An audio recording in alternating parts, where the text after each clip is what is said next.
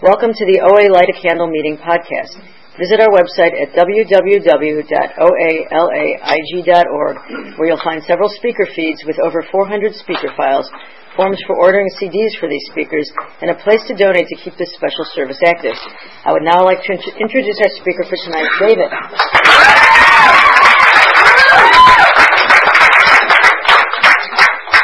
Hi, I'm David. I'm a compulsive overeater and bulimic. Hi. Thank you, Susan, for having me. Um, it's really good to be here. I just got back from New York, and uh, it was really, really a miraculous, a miraculous trip. Um, it's funny because every holiday in my disease was getting progressively worse, and every holiday in recovery gets progressively better. And um, just to qualify, I have four years of abstinence, and that's no binging, no purging, no flour, no sugar and um, I eat three meals a day with nothing in between. I have a sponsor who has a sponsor, and I have sponsees who sponsor. And um, my abstinence, my sobriety is the most important thing in my life, without exception. Um, I got into New York at five in the morning, Sunday morning, and took a cab straight to a meeting, and um, met a fellow who is in L- from LA, and um, you know I jump into program wherever I am, no matter what. And um, you know, by the end of my five days in New York, I was doing service. I was getting outreach calls from people in New York. Um, I was qualifying at a meeting. It's just like what I put in is what I get out. And um, you know, I couldn't go a day without binging or purging when I came in. I actually have the journal entry from uh, the day before I got abstinent, and it's from 3:20 p.m. So there was a lot more binge to ha- to be had. Um, but this is where I was at at 3:20. It says another binge today, another wasted day. Bag of dried mangoes, 540 calories. Bag of banana chips, 2,400 calories. Bag of freeze-dried bananas, 540 calories. Bag of freeze-dried pineapples, 520 calories. Bag of dried pineapple rings, 720 calories. One whole jar of almond butter, 2,660 calories. 7,380 calories. I'm lonely as F-U-C-K. Probably because I hate myself. I'm sitting at the Santa Monica Pier watching everyone around me laugh and smile. Why is everyone happy except for me? Why can't I be normal? Why do I have to eat 7,000 calories in a sitting? I hate myself. I pray that one day my food will be moderate and clean. I think I want to run the marathon. I think it would be good for me to set a goal and finally reach it. I need help. I'm so tired of living. I'm so tired of being alone. And um, I'm feeling pretty emotional tonight because I was just back in New York and it's where I came into program six years ago. And um, being back there with a new pair of glasses, I really see that I didn't live a day when I was living in New York. I was in New York for 15 years and I didn't live a day there. And um, you know, I'm just praying to my higher power to like help me lean into this like vulnerability and just help me be of service tonight. Um, you know, so this is what it was like the day before I got abstinent, and you know, even before I started picking up the food, there was always something wrong with my mind. Um, I remember being four years old, standing at my grandfather's balcony, just thinking, if I jump, all my problems are going to be over. But my next thought was, but who's going to show up at my funeral? And um, that was the mind that I had as a kid. And I remember, you know, fantasizing about suicide and fantasizing about going to jail so that I could have three meals a day and it would be served to me and I would be in control. And um, I remember when my best friend got cancer, you know, my first thought was, I wish that was me. Um, because I knew that he would lose weight. And uh, that was the mind I had. And, you know, I come from a, a pretty hard childhood. Um, I saw things I shouldn't have saw. I felt things I shouldn't have felt, and I had to make decisions I probably shouldn't have made. And um, you know, the first memory I have of childhood, my dad is this big guy. He threw my older sister up against the wall, and he was grabbing her by the chins, calling her a fat effing pig. And um, I jumped on his back and was trying to like pry. He was like a big guy, and I was like a tiny little kid, and I jumped on his back, trying to pry him off her and he grabbed me by the shirt and threw me up against the wall. And I remember looking across the hallway at my mom, who was standing in the doorway, and just like begging for her and screaming for her to help us. And she went into her office and closed the door. And um, I don't say that to like blame my mom, But I gotta know what's wrong with me, and I have to know like why do I do the things that I do, and why do I think the way that I think. And um, it says in the AA 12 and 12, you know, in, in step four, that creation gave us instincts for a purpose, and um, instincts for sex and for security, and to be a member of society. And when we, you know, when we, as addicts, we often exceed the natural function of these instincts, and then our greatest natural assets turn into liabilities. And for me, it was my instinct for security. Like, I just wanted to feel safe, and I didn't have it. Like, that's, that's why I say that thing with my dad. I just wanted to feel protected. I just wanted to know I was okay. And um, I didn't have it when I was seven years old my dad was raging through the house and I went into my mom's office with her and we locked the door and he was pounding on the door and I said, Mom, we need to leave. And she said, I know. And I said, no, we need to leave tonight. And um, she left the next day and they got divorced when I was seven. And um, that's when I started picking up the food. And um, you know, I couldn't stop picking up the food once I realized what it did for me. Once I realized that the food made me feel safe, I couldn't stop. I was just on and cracking. And, um, you know, I ate over the fear that my dad was going to come and take me, and I ate over the pain that my mom didn't protect me. And um, I hated my mom and I hated my dad, and that fear almost came true. He came to our house one day, and I was like nine years old, and he tried to break in, and it was just me and my mom, and we were like, I was like jamming up against the door trying to keep him away, and I, I got a baseball bat, and I was like swinging it at my dad, and um, I slept with that baseball bat under my bed until I was like 15 years old. And um, you know, so I went to the food, and the food became my mom, and the food became my dad, and the food became my god. And like, thank God that the food was there, because if it was her- if it was heroin, I probably would have injected it. If it, I would have injected it. If it was alcohol, I would have drank it.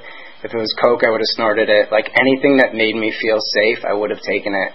Um, but the food was there, and you know, I became the fat kid in school, and um, I was the fat kid in school from age seven till fifteen, and you know, like the fat kid. Um, you know, everyone made fun of me. I had all the nicknames that the fat kid has had. Um, you know, I remember once I came to school and everybody was singing the Baby Beluga song, and I didn't know what they were singing, so I went to the library after school and I got a book from the library and a children's book, and it said something like baby belugas are miniature whales that get up to 3,500 pounds of blubber. And I remember just going home and eating over it, um, eating over the shame that everybody was making fun of me, eating over the shame that I was eating over the shame, and um, eating over the loneliness. You know, it says all over the big book that you know, as addicts, we're just tortured by loneliness. And um, I would cry myself to bed and just pound myself into the pillow, just being like, what is wrong with me? What is wrong with me? And I would get into the shower in the morning and pretend like I had imaginary scissors and just cut off all the fat that I thought I had on my body. And, um, you know, the food did a weird thing for me because I ate because it made me feel better. Um, but then it made me feel fat. Then it made me fat, and then people made fun of me for being fat. And then I ate, even though it made me feel worse. Um, and I crossed the imaginary line that the big book talks about with alcohol when I was about nine years old. I remember um, coming back from summer camp. My birthday's in the summer, and uh, my mom threw like this surprise party for me. And I found out like hours before that there was going to be a party, and I couldn't handle it. Um, I couldn't handle like seeing other people, so she canceled the party. Um, but I took the pinata up to my room and beat the pinata open and ate all the candy. Um, and, you know, that's like what it was like for me. I just remember thinking, like, I can't stop eating even though I want to. Like, what is wrong with me? Um, you know, so I went through school and everybody made fun of me and I hated myself. And um, my sister had connecting rooms with me and she's three years older. And I used to hear her throwing up next door um, every night. And she would throw up into a bag and take it outside and dump it um, like in our yard, and she lost weight really quick, and I wanted what she had. And I snuck into her room when I was like 11 or 12 and found her diet pills. And, um, you know, they say it's a progressive illness. What started with one slim fast diet pill when I was 11 or 12 years old, um, by the time I was like a junior in high school, I was taking 15 pills of hydroxycut a day. I had lost all my weight. I was a three sport athlete. Um, I was starving all day, taking diet pills all day. Um, I would go to practice and then come home and binge, and then wake up and then do the whole thing over. And then I started throwing up, and um, you know it was weird because when I was a junior, I trans- I transferred high schools and um, I had now lost all my weight, and people started liking me. And on the outside, I had it all together. Like I was getting good grades, I was going to this prestigious prep school. Um, I had a girlfriend, but on the inside, I still hated myself, and I knew that if I gained all the weight again, people would not like me anymore. So I had a big fu to everyone, and you know, I never let anybody in. I never let my mom in because I didn't think that you know she was going to protect me again. So that one incident that happened, you know, I said, off with your head, like, I'm, I'm never going to let you in again. I never let people in. You know, I never let friends in. I never let people in my relationships in. And, um, you know, I continued in college. I went to five different colleges in four years, just always running, always doing geographics, always just whenever someone would get close to me, I would just pick up and go. I can't handle it. And um, you know, I ended up in Manhattan when I hit my bottom, and I was taking I took 15 diet pills a day for seven years straight, which is like 40,000 diet pills. And um, if anyone knows taking diet pills for a long time, um, before they took the ephedra out, like I was scratching all the time, and I had that burning thing in my throat, and I would have to take half a bottle of Nyquil every night just to sleep because my heart was just pounding and I was sweating and um you know my therapist later said I went into a state of psychosis which I think I did. I, I started getting paranoid and you know I would go days without talking to people. My phone was always off and um, I would just order from Grubhub um, or Seamless Web. Like I would order food to my apartment. I would tape an envelope outside my apartment with the money in it because I thought everybody was against me. I thought the government was. I, I went crazy with the food. Um, and I have other addictions, and it didn't take me out like the food and the diet pills took me out. Like I lost my mind, and um, you know, so I was living in Manhattan and I was losing my mind and I was failing out of college and I couldn't be in a relationship for more than a week and my family never knew where I was and I hadn't spoken to my dad in 10 years and I was suicidal and I hated myself and I had no higher power. And um, I started going from the Whole Foods on the Lower East Side to the one in Union Square to the one in Midtown to the one in the Upper West Side to the one in Harlem, just binging, binging, binging, binging, binging and then I'd take the subway down to my 24-hour gym, and I'd calculate on my phone how many thousands of calories I just binged, and then I'd go to the gym and I'd work it off for like five, six hours. It was a full-time job. That's why I was failing out of college. I was literally in the gym for five, six hours a day. Um, and I would take the subway back to, I was living in Williamsburg at the time, and I, I would take the subway back and I remember I would have my head down and I would look around me and it seemed like everybody around me was in a relationship. Everyone around me like knew how to talk to people. Everyone around me had the key to life that I just wasn't born with. And I, I felt like an alien.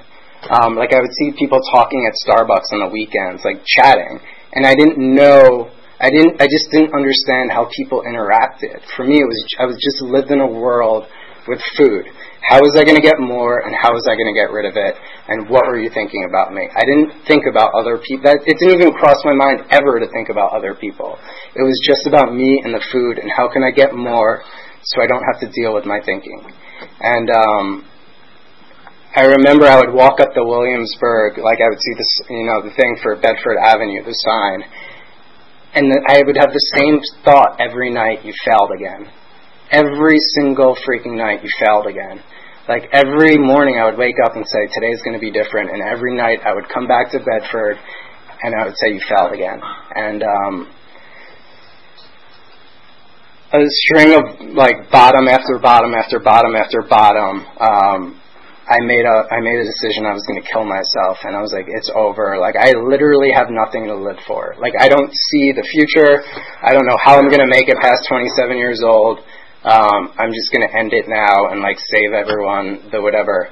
So I went back to my mom's house in Long Island, and uh, she wasn't home, and I binged my way through her house because I was going to have one last binge. And I'm literally like the binge of all binges, like the dream binge. Like I'm eating all the ice cream out of the freezer, things are going in the microwave, things are in the oven. Um, like the mad scientist thing is going on. Like I was just going for it. Um, this was this was in December, so I went through all the leftover Halloween candy. I went through all my mom's chocolate women's vitamins. Like I was just, I was just like, it was on and cracking. And um, I I went through her pantry, and um, I went through her pantry, and the OA 12 and 12 fell out. And you know, I I, I don't know if I ever knew about OA at the time, um, but some power that was greater than myself, like, helped me pick it up. Um, and it was the first time, I think, in my life that I felt a power that was greater than me. And um, I went into my room and I closed the door and I opened the first page and it says something like, we of Overeaters Anonymous have found in this fellowship a way to recover from the disease of compulsive overeating. And, um, you know, I used to hear people say, like, yeah, that song changed my life, or that book changed my life, and that, that was never my story, but that sentence really changed my life. Um, because for the first time, you know, I knew that I wasn't alone, and I knew that there was hope. And um, I still have that book, and I still read that sentence, and I'm just so amazed by it. And um, you know, the next month I went to my sister's apartment, and I said, Michelle, I'm a compulsive overeater, and I can't stop binging, and I can't stop purging, and I can't stop taking diet pills, and I hate myself, and I'm going to kill myself, and um, I need help. And she said, you have to go to OA and um, she printed out like all the New York City meetings for me and gave them to me. And um, you know, the next day I went to a meeting on the Upper West Side, and it's funny. I went to that meeting six years ago, and I went back two years ago, and I spoke at that meeting, and um, people who were at my first meeting came up to me, and you know, they said, "We didn't think you were going to make it." And it's like the big book, you know, complete transformation of character. And, you know, I started going to those meetings and I would go to the park in Williamsburg every morning. And um, it was the first time that I started feeling some kind of power that was greater than me um, in my life. And I was just like, I had a little bit of hope. That's really all I had. My life was a mess. Um, I like I didn't have anything going for me, but I had like a little bit of hope, and I would go to that park in the morning and just stare at the bridge and stare at New York City and just like I would have hope. I had hope. And, um, you know, a miracle brought me out to LA. And um, it took me two years to get a sponsor. And, you know, I went to meetings for two years and I was so scared of people. I would come late and I would leave early. And I never talked to anyone and I never shared really unless people called on me, which I hated. And, um, you know, I was just so disconnected from reality, but I would come to these meetings and I would feel safe. You know, that instinct that I had all my life just to feel secure, like I felt it when I could just get to a meeting. I would go home and I would binge my brains out, but for that one hour I just felt okay. And, um, you know, it took me two years and I would, uh, I would write my shares on index cards after two years of being in program because I was so scared of what everybody else thought of me. And um, I would write my shares, you know, today I have some hope, and I would share it. And um, that's how it started. That's like literally how my journey started, like sharing my shares from index cards. And um, I kept hearing like you got to get a sponsor, you got to work the steps. And um, you know, I started sharing like I need a sponsor. And this lady came up to me. You know, I started going to those 8,000 sunset meetings every morning. And this lady shared twice in one week. And she came up to me and she was like, I'll temporarily sponsor you. And in my head, I was like, no. And in my heart, I, I was like, yes. And I said yes. And it was the same power that helped me bend over and pick that book up. It was the same power that told me to say yes to this woman. And you know, we say in program, find someone who has what you want you know, when I came into program, I don't know what I want is to keep binging and purging and be skinny and have my cake and eat it too. I don't know what I want. Um, so what I tell people is, you know, find someone who you can be honest with. And this woman who shared twice in a week, I heard how crazy she was, and um, I knew, you know, I knew that she could handle it, and that's what I needed.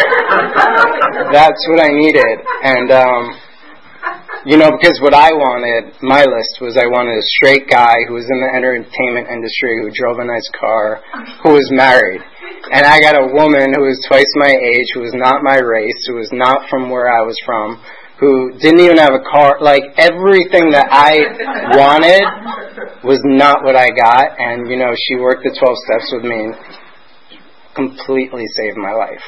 Like, I've had angels come into my life over these last six years, but like, she is on another level. Um, and I'll text her once in a while and I'll, I'll just say, you know, just to remind you, you saved my life. And, um, you know, she since said, you know, she heard me speak at Kitchen Sink a couple of years ago, and she had never heard me speak before, and she said, you know, her whole story was that she never had kids and she was too late to have kids. And she said, I, I never had a kid, but, you know, seeing you like this makes me feel like I did okay. And, um, you know, it's such a two-way street how this thing works. And, you know, so I got the sponsor and we started working the steps. And the first week that, you know, I put pen to paper, I got abstinent. And I haven't binge, purged, eaten flour or sugar since. And, um, you know, I had to see what was wrong with me. You know, they, they say steps one through three are about clearing up, you know, four through nine are about cleaning up, and ten through twelve is about growing up. And, um, you know, step one, I thought I was just a food addict. I thought you know, it was all about the food. And for me, like, I do have a physical allergy. I can totally relate to what it says in the big book. When I put flour or sugar inside my body, I turn into an alcoholic and I will go to any lengths to get more and I won't stop until my disease wants to stop. You know, when I put flour and sugar inside my body, I have a chemical reaction and I can't stop eating it. Um, and it's like they say, you know, if someone's allergic to grapes and it makes them break out in a horrible allergic reaction, they just don't eat grapes. But for me, I'm allergic to these things. And, you know, it says in the big book 100% abstinence and sobriety is not enough because I have this allergy that's coupled with a mental obsession that tells me that the flour and the sugar is going to save my life. So I have a mind that's telling me that the thing that is actually killing me and making me break out in an allergic reaction is going to save me. And I listen to it time and time and time and time again. Um, because this time is going to be different. Because this time I can handle it. Because it's been a year and now I can have it. Um, because maybe I don't have this thing. Because I need it. Because I want more. Um, and I listen to it. And, you know, if my mind is going to lie to me about the food, maybe my mind is going to lie to me about every single part of my life. Don't talk to your dad for 10 years. Kill yourself. You're a fat piece of shit. Sorry for cursing. Um, you're never going to get the job you want. You're never going to get the car you want. You're never going to be in a relationship. You're not okay. Look at everybody else around you. Everybody has more than you. And my problem is I listen to these thoughts. And um, it says in the big book that this disease is centered in my mind. You know, the liquor, the food, it's just a symptom. You know, lack of power is my dilemma. For me, lack of power to think properly is my dilemma. I don't know how to think properly. I have a mind that talks to me and it tells me lies, and it wants to kill me. And I listen to it, and that's insanity.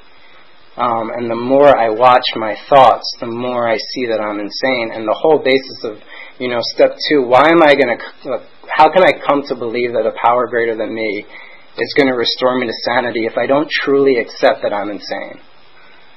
And, you know, it says in the literature, it's easy for us to admit that we have a problem with the substance, but it's a little more difficult to admit that we're mentally ill. Um, and the more I watch my thinking and the more I watch my thoughts, the more I see, wow, my mind really is warped and it's never going to get back to, you know, how it should be. And, um, In step two, I start to talk to something that isn't my mind for the first time. I thought whatever was on in here was the truth and I would listen to it. And in step two, I start to build a relationship with something that isn't me. And I don't have to name it. It's just something that isn't me. Um, it's the water that I went to in Williamsburg. It's that power that helped me bend over and pick up the book. It's that power that helped me say yes to that sponsor. I start to talk to that power because when I'm talking to something that isn't me, I feel better. Because this disease is centered in my thinking. It's centered in my mind. So if I'm not listening to my mind, I'm not in my disease. So I start talking to something that isn't me and I start to get results. And, you know, people would say, get on your knees and pray to this thing. And I'd say, you're effing crazy because I'm a Jew or because I'm this or because I'm that. All these preconceived notions that had to get smashed. So I start to pray on my knees and I see that, wow, I'm flooded with peace when I do that. Maybe everything that my mind is telling me is not true. And then in step three, I turn my will and my life over to this power. Um, and it's for for me, it's like I'm either in love or I'm in fear. I'm a pretty, I'm an animal. I'm a basic thing. And if I'm in fear, I'm listening to my thinking, and I'm probably going to end up in the food.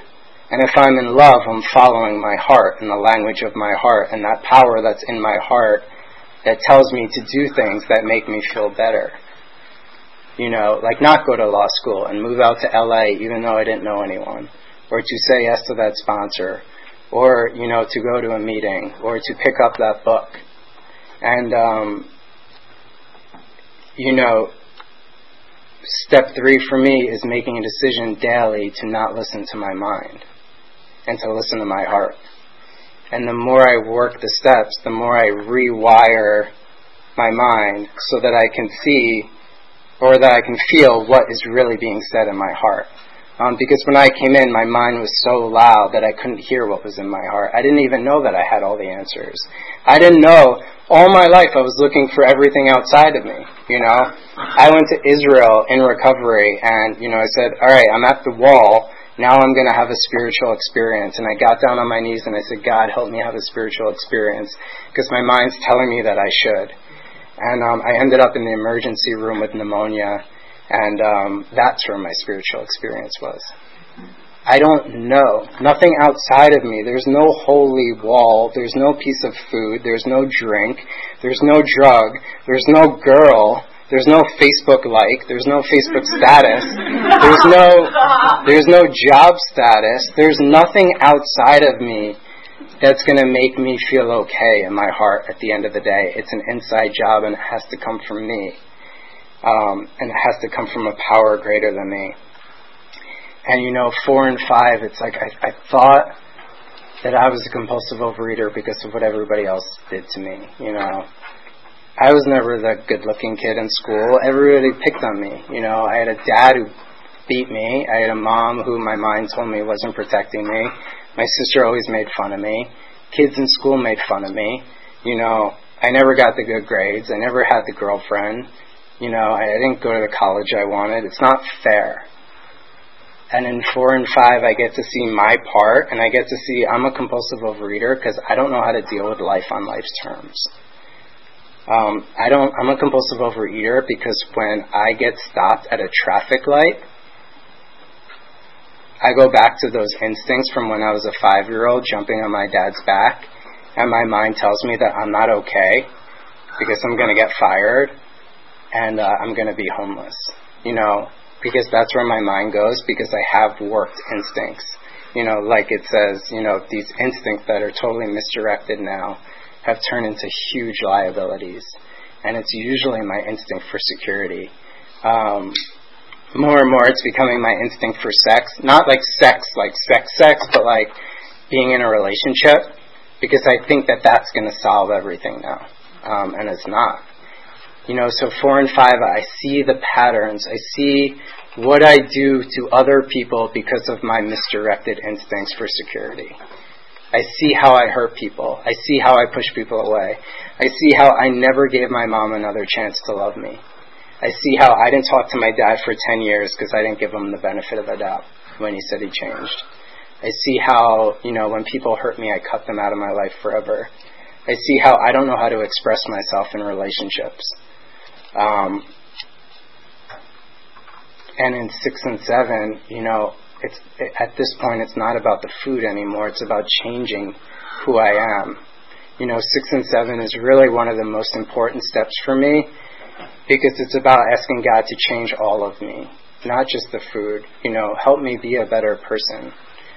Um, and eight and nine is probably the most transformational steps in my life. Um, you know, the sponsor, she she used to say, "Why don't you start praying for the willingness to pray for your dad?" And I said, uh, don't tell me to pray for my dad unless you have the dad that I had. And um, I kept hearing that, and eventually one day I started praying for the willingness to pray for my dad. And um, a couple months later, I started praying for my dad. And um, a couple months later, I flew back to New York and I met my dad after not seeing him for 10 years. And I said, Dad, I cut you out of my life for 10 years, and it's a pattern I do in my relationships and I don't want to do it anymore, so how can I make it up to you? And um, he said, Well, I'd like to start having a relationship with you. You know, so then months after that, we started having a phone relationship. And then he called me about a year and a half ago and he said, I'd love for you to come visit me. And I don't remember the last time I spent a weekend with my dad, but I, I felt that power in my heart say, yes, go. So I went. I flew back to New York and I spent like four days with my dad, and um, it was pretty bad. Um, and he was in his disease, and I was, and I would go to the bathroom every meal, and I'd be like, God, you tricked me. Why am I here? Like this is horrible. Like what is the point? How can I be of service? And um, on the last, second to last day, my dad said, "Do you want to go to a meeting?" And we went to a meeting, and at the end, they said, "Would any newcomers like to share?" And my dad raised his hand and he said, You know, I'm a compulsive overeater and I think I've been in denial my whole life.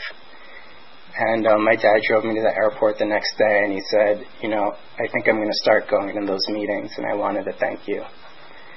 And uh, my dad called me a couple weeks ago and he said, You know, I don't have a God yet, but the room's my higher power. And that's, you know, that's what program does for me. And, um, you know, about two years into abstinence, I went back to New York, and I it was Christmas Eve, and I went to the St. Patrick's Cathedral with my mom. And I said, "Mom, I never, I never acknowledged all the great things you did for me, and I did."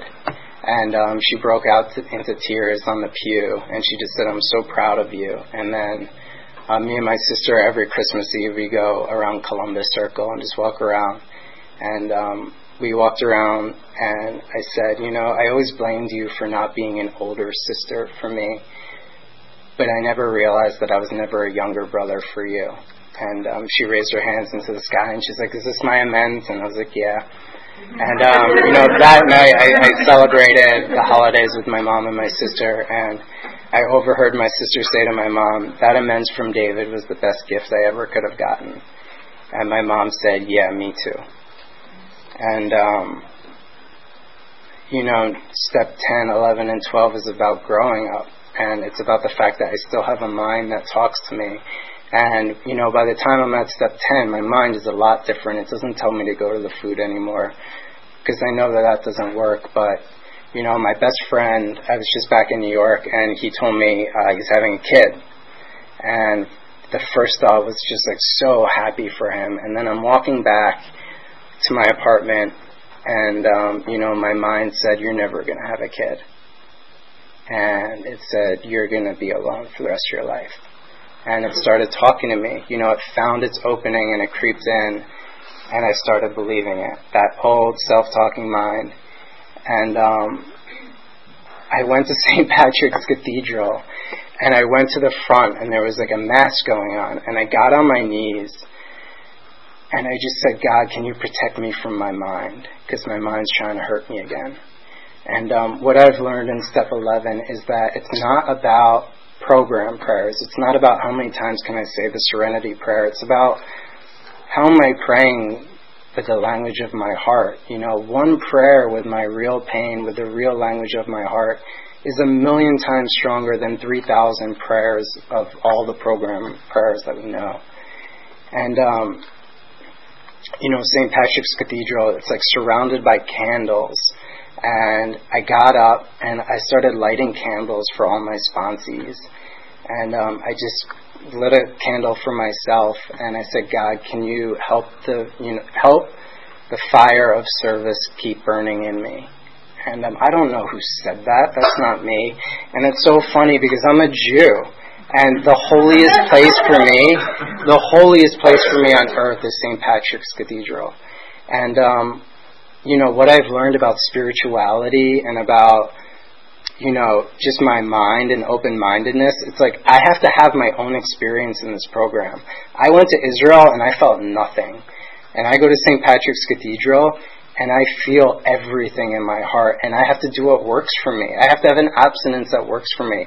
I have to call people that work for me. I have to say prayers that work for me, you know, because there's so much information out here. But what works for me? How, when I do certain things, how do I feel doing them? And, um, you know, I went back to a pew and I sat down and I went on Facebook and, um, I get to see that that's spirituality too. God is in Facebook. God is in Facebook just as much as God is in my prayers on my knees at the St. Patrick's Cathedral. Because God is everything or God is nothing. And when I truly believe that God is everything, I can take the cab home and I can look into the driver's eyes and know that he is God. And that's what happens. And I can go back to Williamsburg and see that sign and break out into tears and then have a guy who can't lift his suitcase and say, Here, let me help you, and lift it for him, and then have him tell me I'm an angel. That's what happens when I believe that God is everything or God is nothing. And um, just to talk a little bit more about step 11, um, you know, my mind is crazy, so I have a huge like yoga practice, but you know, scienti- scientists are proving now that spirituality is scientific, which is super awesome. You know, Harvard's coming out with all these studies that prayer and meditation literally change the gray matter in our brains. And if this disease is centered in my mind, then I should probably start taking measures to change it. And um, that's why prayer meditation is so important to me. And um, step 12, it's like you know, it started with the program commitments, it started with setting up chairs and being the timer and speaking at meetings and having sponsees. And um, I do all of that, and I, you know, I'm of dedicated service in this program. I really am. Um, I really go to any lengths to help my sponsees and, you know, just to be of service. But how am I practicing these principles in all my affairs? You know, it says in the in the AA 12 and 12 that step 12 is about the joy of living. Um, I don't come to program to endure recovery. I come here so that I can go out there and have a life that's beyond my wildest dreams. And when I practice spiritual principles that are be, that are in the 12 steps, I get to go out and live a life that's beyond my wildest dreams. And like for the holidays, putting up a boundary with my family is a spiritual principle that when I do it, my life gets so much better and everybody's lives around me get so much better. And, um, you know, step 12, there's a spiritual teacher and he says, you know, the unspoken secret is that everything that we're given, in whatever capacity we're given it, we're given it so that we can give it away. And um, I know for me, if I hoard onto my recovery, if I say, you know, I'm not going to answer that call or I'm not going to go to that meeting, everything that I have will disappear. And, um, you know, I go to a lot of meetings and I talk a lot about how great life is, and I don't do that to be in my ego. Um, I do that because I know without a doubt that everything in my life today is a result of having a higher power. And um, that's how I stay humble. You know, realizing that God is in everything in my success at work, in my relationships, in my friendships, in my family, that keeps me connected. And, um, you know, I just want to say I owe my life to this program. The food obsession has been completely lifted. And um, I really do have a life that's beyond my wildest dreams today. And you know, they say this program is like a it's a million dollar program, but we get it a nickel at a time. And um, sometimes I don't think it's working, and sometimes I don't think I'm you know rich enough. But if I keep coming back, if I keep collecting my nickels, I get to see that I'm really rich.